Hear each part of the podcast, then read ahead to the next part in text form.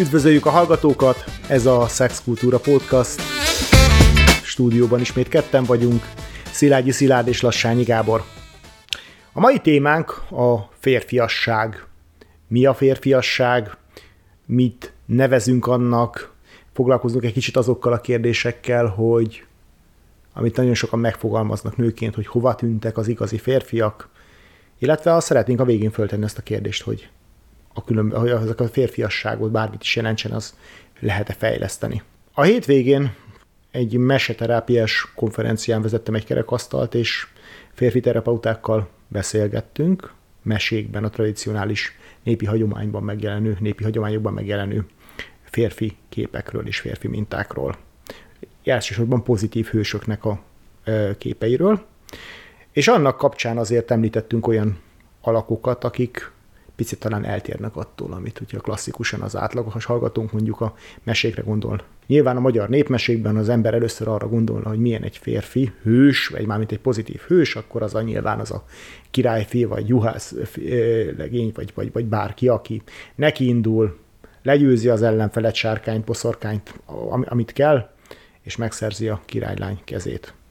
Hát ezek azok a típusú erőteljes maszkulin hősök, akik mennek előre az úton és csinálják a dolgokat, teljesítik a feladatokat, mindenféle nehézséget, elsősorban fizikai nehézségeket legyőzve mennek előre. Tehát ennél azért bonyolultabbak a tradicionális férfiképek, nagyon sokfajta más pozitív hős létezik. Szilárd, te hogy definiálnád a férfiasságot? Vagy milyen férfiassággal kapcsolatosan milyen gondolataid vannak? Én azt gondolom, hogy a férfiasság az megfeleltethető mindezeknek az elképzeléseknek, amik a mesében megjelennek, mert én azt gondolom, hogy a mesében egyfajta lenyomat van, hogy mi miképpen gondolkozunk. Van egy kollektív tudatunk arról, hogy mi a férfi, mi a nő. És azt gondolom, hogy a maszkulin szerepek, azok egyáltalán nem problémások, hogyha azok azokban a szituációkban jelennek meg, amikor annak értelme van.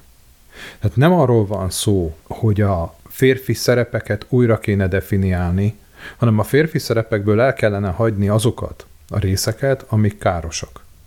És mi most azt gondolom, hogy kiöntöttük a gyereket is a fürdővízzel együtt, amikor azt mondtuk, hogy nem, ezek a férfi szerepek, ezek túlzóak, egy férfinak nem kell ilyennek, meg olyannak, meg amolyannak lennie, egy férfi legyen érzékeny, meg igen, egy férfi legyen érzékeny, egy férfi vállalja föl az érzéseit.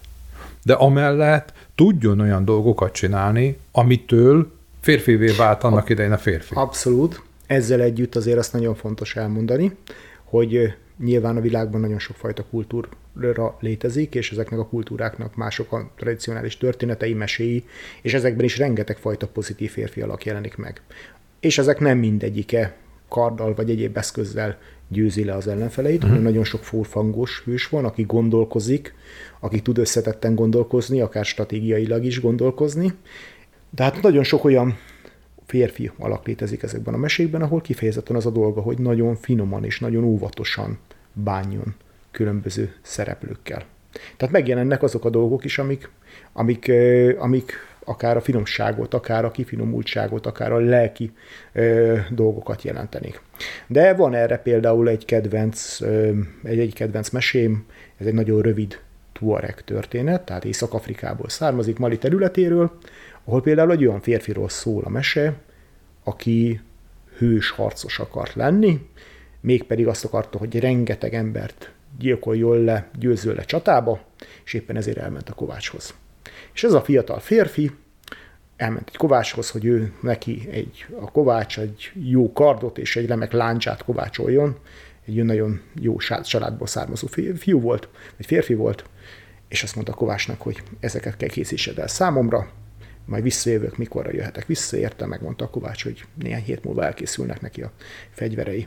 És előtte megkérdezte, hogy miért vágyik erre, a férfi pedig elmondta, hogy azért a fiatal férfi, hogy ezeket csatába forgathassa, és ezáltal ő dicsőséget szerezzen a törzsének, és ő maga is egy elismert ember legyen az egész tuareg közösségben. Hát a kovács elgondolkozott ezen a feladaton, majd ő nem sokkal később kiment a ligetbe, és vágott egy nagy akáciafát, amiből elkezdett készíteni valamit, és egy szépen lassan egy hatalmas fából készült lakoma rakhoz használt fa tárgyat készített el, és amikor a férfi visszajött hozzá, a fiatal férfi visszajött hozzá, egyszer csak szépen elővette, és a kezébe adta ezt a nagy lakomatálat. Hát nyilván a kovács azért egy megbecsült tagja volt ennek a közösségnek, úgyhogy a fiú nem küldte el azonnal a fenébe, hanem úgy kikerekedett szemmel kérte számon rajta, hogy hát kovács, én egy kardot, meg egy láncsát rendeltem tőled, nem egy fatálat, ha azt akartam volna, akkor egy fafaragóhoz megyek. Mire a kovács annyit mondott neki, hogy arra vágysz, hogy elismert tagja legyél a közösségnek, hogy messze földön rólad beszéljenek. Hát akkor fogad meg a tanácsomat, vigyed el ezt a tálat, rendezzél egy nagy lakomát, hívd meg a rokonokat, a mély távoli ismerősöket, és majd meglásd, hogy be fog következni, mit akarsz. Hát a fiú nagy duzzogva elvitte magával a tálat, azért elgondolkodott ezen a tanácson, aztán idő után megfogadta a dolgot, tényleg rendezett egy nagy lakomát, ahová elhívta a közösségének minden megbecsült tagját, és hát az a lakoma 3 napig tartott, és utána mindenki arról beszélt, hogy milyen nagyszerű ez az ifjú, milyen remek összejövetelt rendezett, mennyire remek emberek voltak ott, olyan messze, hogy még a messzi Timbuktuba is hallották ennek a lakomának a hírét, úgyhogy mindenki arról beszélt, hogy ilyet még kellene csinálnia, úgyhogy néhány hónappal később megint rendezett egyet, és erre már aztán a legremekebb emberek, a legnagyobb harcosok, a legszebb nők is eljöttek erre a lakomára, és mindenki arról beszélt, hogy hát milyen dicsőség, hogy ők eljuthatnak ehhez a férfihoz. Úgyhogy nem telt bele sok idő, ezeken a lakomáknak híre ment, nagyon népszerűvé vált, aztán már egyre többen kikérték a tanácsát, és néhány év múlva ő lett ennek a közösségnek az egyik legmegbecsültebb tagja, aki aztán később vezetővé is választottak. És hát a fiú nem felejtette el, ez a fiatal férfi nem felejtette el a kovácsnak a szolgálatát, hanem minden évben egy marhát küldött neki ajándékba ennek a emlékére.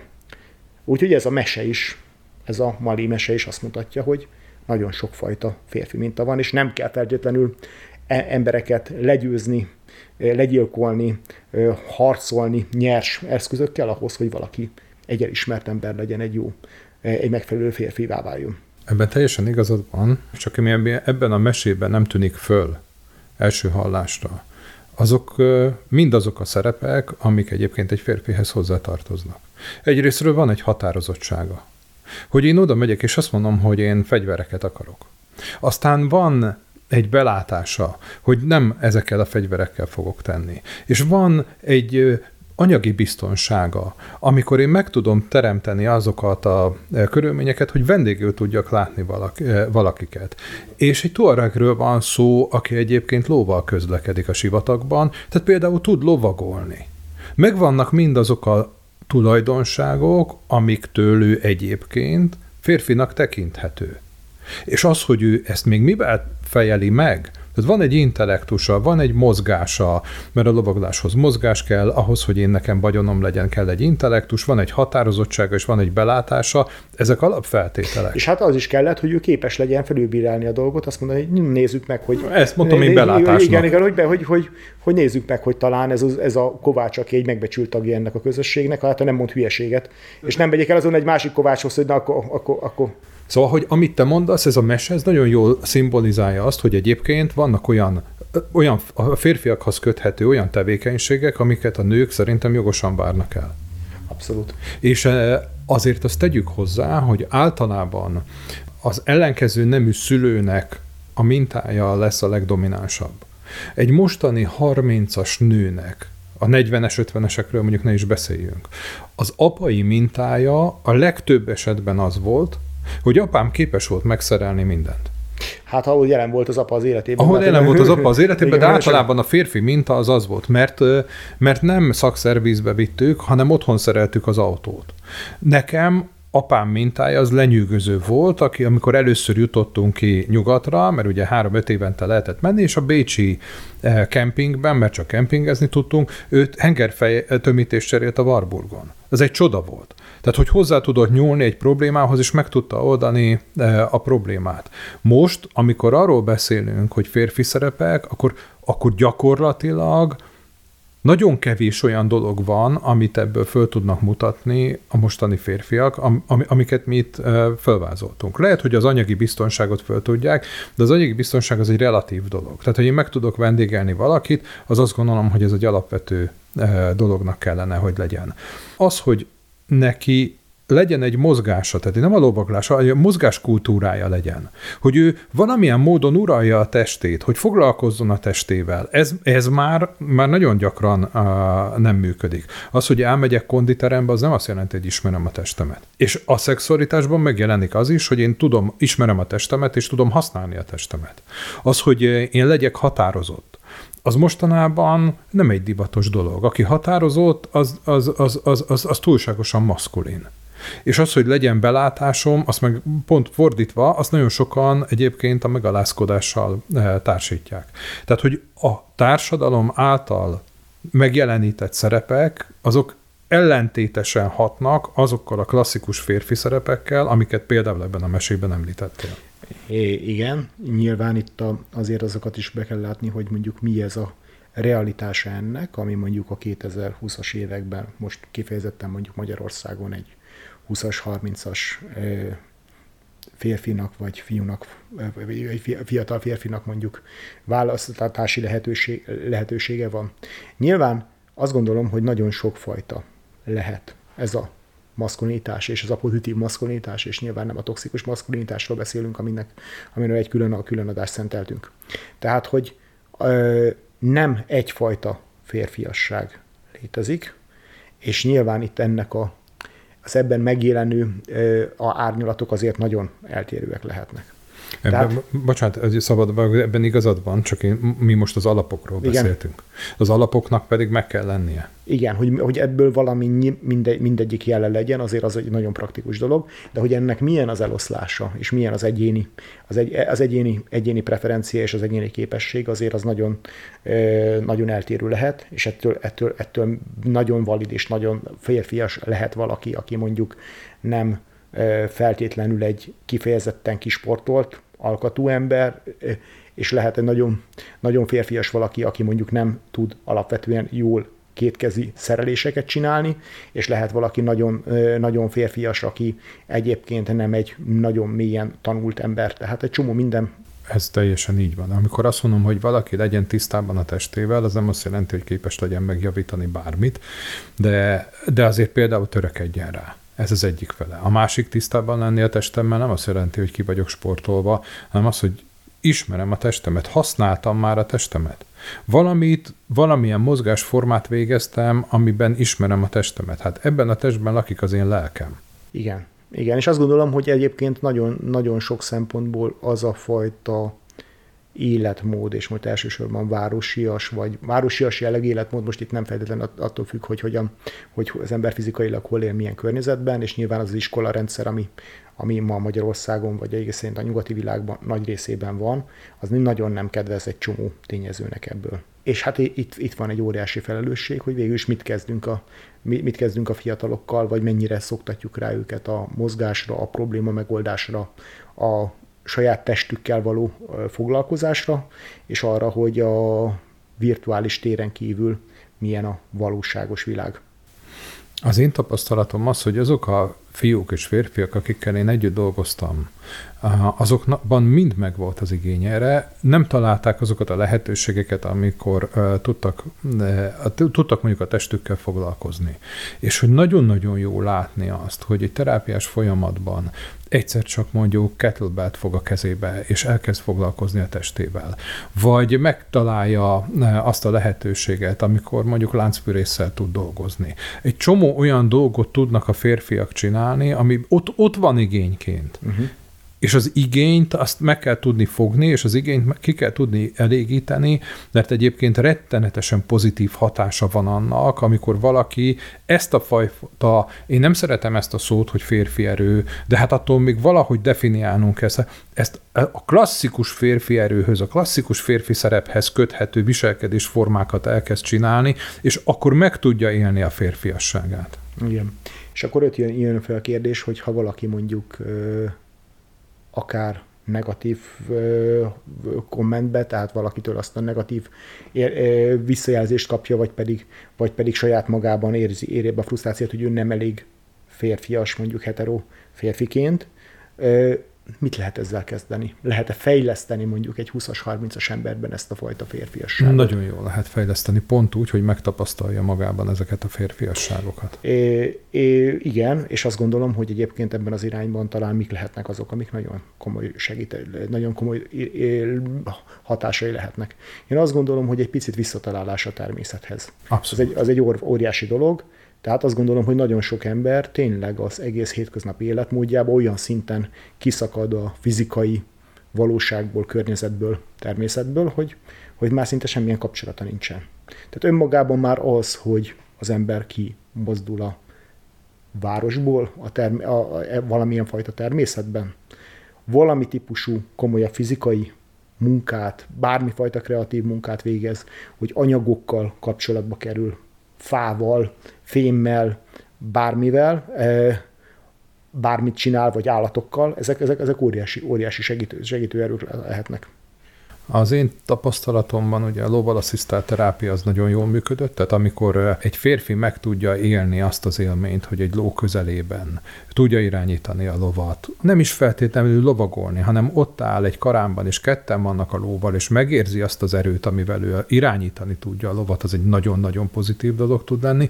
Ugyanúgy, amit te mondtál, hogy fával dolgozni, hogy vágja a fát, összeszereli, és valamit alkot belőle, azok mind előhívják azokat az energiákat, amikor rádöbben arra, hogy valójában ő benne ez mindig ott volt, ott szúnyad benne, csak a környezet vagy elnyomta, vagy nem tudta előhívni, de majdnem minden férfi van ott van, csak meg kell tudnia tapasztalni. De egyébként nem kell feltétlenül ennyire nyers dolgokra gondolni.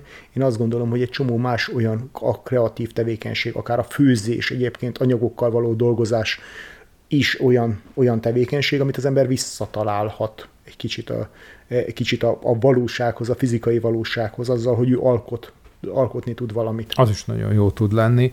Amit te mondtál, szerintem az a legfontosabb. Tehát, hogy mi természeti népek vagyunk. Mi nem tudunk elszakadni a természettől. Ha végignézünk az emberiség történetére, teljesen mindegy, hogy hány tízezer évre tesszük, az elmúlt két generáció az, amelyik el tudott szakadni a természettől. Igen. Az előzőek nem.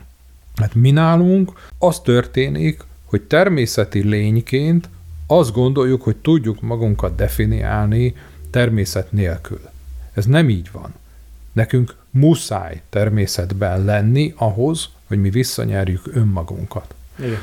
Ugye több kutatás volt, amelyik azt igazolta, hogy heti 2-3 óra a természetben, az csökkenti a szorongásos tüneteket, jobb érzést biztosít. A természet az ott kezdődik, ahol én nem látok embert és épületeket, hanem fákat látok, állatokat, mezőt látok, bokrot látok. Igen. A másik része pedig a dolognak, hogy itt a természeten és a munkán és az anyagokkal való dolgozáson túl nyilván a különböző pozitív és aktív sportolási tevékenységek, mozgási tevékenységek szintén nagyon fontosak, és ennek annyira lehet a levegő, de ugyanilyen fontos lehet egyébként ezen belül, vagy nagyon sokat, nagyon erősíthet rajta, bármifajta olyan mozgás, te az állatokat mondtad, én azt gondolom, hogy egyébként a küzdelemmel kapcsolatos dolgok. És ez nagyon egyedi, mert nem mindenkinek való feltétlenül mondjuk egy birkózás vagy egy box, de mondjuk nagyon sok emberen egy picit föl tudja vinni azt a hormonszintet, amivel egy kicsit aktívabban azt tudja érezni, hogy él, de bármi más is lehet. Tehát, hogy nem kell feltétlenül más legyőzni, akár egy íjászatban is megtalálhatja ezt a dolgot, ahol nem kell már feltétlenül valakit pofán vernie, vagy lecsavarnia a földre ahhoz, hogy megélje azt az energiát, hogy ő valami fajta küzdelmet folytat így a saját magával. És ami még szerintem nagyon fontos, az az alvásciklusnak a megbomlása.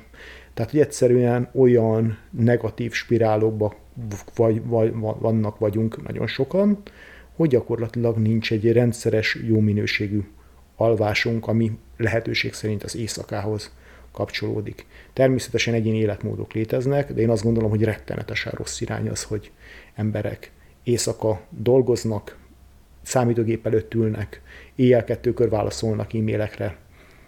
Tehát nyilván vannak emberek, akik ebben már belekerültek munka miatt, de ez is egy választás. Nagyon sokan egyszerűen csak ott ragadnak. És ez ugyanúgy a természettől való elszakadásnak a része, és akkor hívjuk fel a figyelmet a cirkadián ritmusra, amelyik egy most 4 évvel ezelőtt orvosi Nobel-díjat ért az igazolása, amelyik arról szól, hogy minden nap, a nap 24 órájában váltakozó mértékben vannak jelen bennünk hormonok, melyek segítik az elalvást, az ébrenlétet, a táplálkozást, ami mindent. Ez egy ciklikusan változik egy nap folyamán. 100 évvel ezelőtt nem volt villanyvilágítás, az emberek a sötétben maximum petróleum lámpával világítottak, vagy gyertyákkal, és időben lefeküdtek aludni, kivéve az arisztokráciának azt a részét, amelyik lumpolni ment. De ettől függetlenül az átlagember az a természet közelében élt. A természet közelsége nem csak napi ciklust jelentett, hanem éves ciklust is jelentett. A természet közelségébe beletartozott az, hogy nyáron sokkal többet voltunk föl, sokkal többet dolgoztunk, a téli időszakban korábban feküdtünk, olyan ételeket ettünk, ugye, amikor jöttek a tavaszi böjtök, akkor az nem arról szólt, hogy én valami vallási böjtöt tartok, hanem megtisztítom a szervezetemet attól, amit egész télen fölhalmoztam. Illetve ezek nem függetlenül egymástól, de nyilván... Igen, de hogy megvolt egy éves ciklus, és tehát a napi ciklus is megvolt, és az éves ciklikusság is megvolt az életben. És ezek a természethez kötődtek. Azt pontosan tudjuk, hogy ha Jézus valamikor született, akkor az nem karácsonykor volt. Az egy téli napfordulónak az ünnepe volt, amikor mi elkezdtünk örülni annak, hogy innentől kezdve hosszabbodnak a nappalok. Tehát, hogy minden ünnepünk az valamilyen módon a természethez köthető. Igen.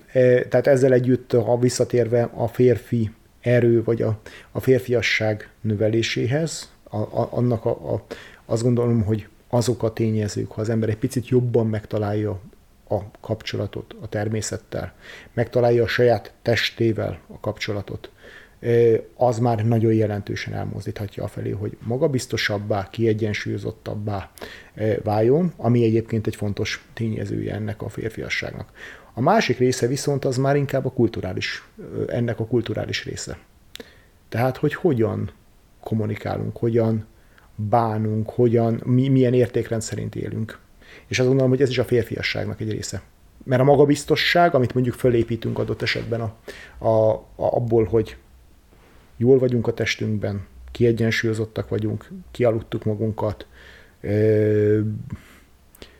alkotó tevékenységre képesek vagyunk, ezek nagyon vonzó tulajdonságok tudnak lenni, de ettől még nem tudunk beszélni, nem tudunk kommunikálni, nem tudjuk azokat az attitűdöket fölvenni, ami szintén a férfiassághoz kapcsolódunk.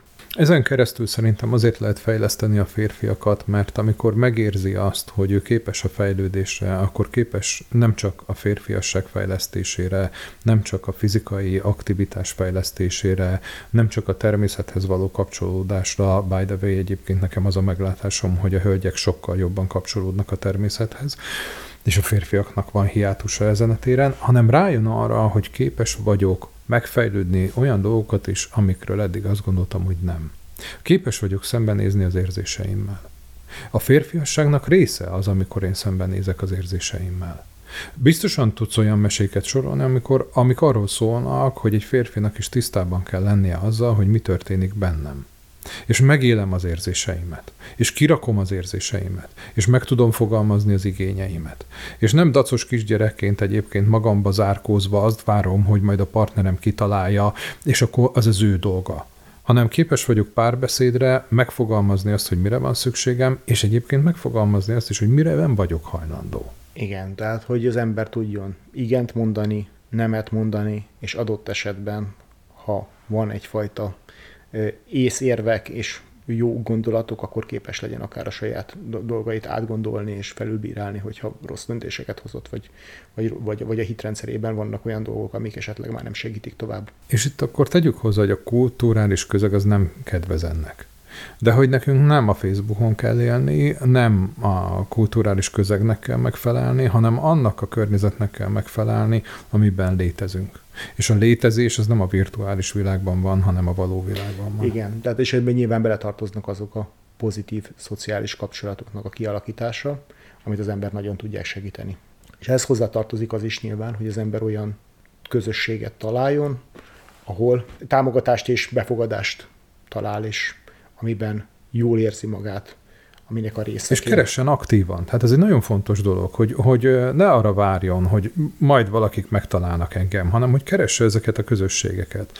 Nézze meg azokat a tevékenységeket, amit szeretne csinálni, és azokban a közösségekbe kezdjen el magának olyan partnereket, társakat találni, akik támogatják az ő fejlődését. Igen, és ezek az emberek valószínűleg nem csak a számítógépnek a másik, vagy a telefon másik végén lesznek ott, hanem ott a való életben is ott lesznek. Ez volt a mai adásunk. Ha véleményetek van, kérdésetek van, témaötletetek van, akkor keressetek minket akár a Facebookon, akár az Instagramon, akár pedig e-mailben. Köszönjük szépen a figyelmet!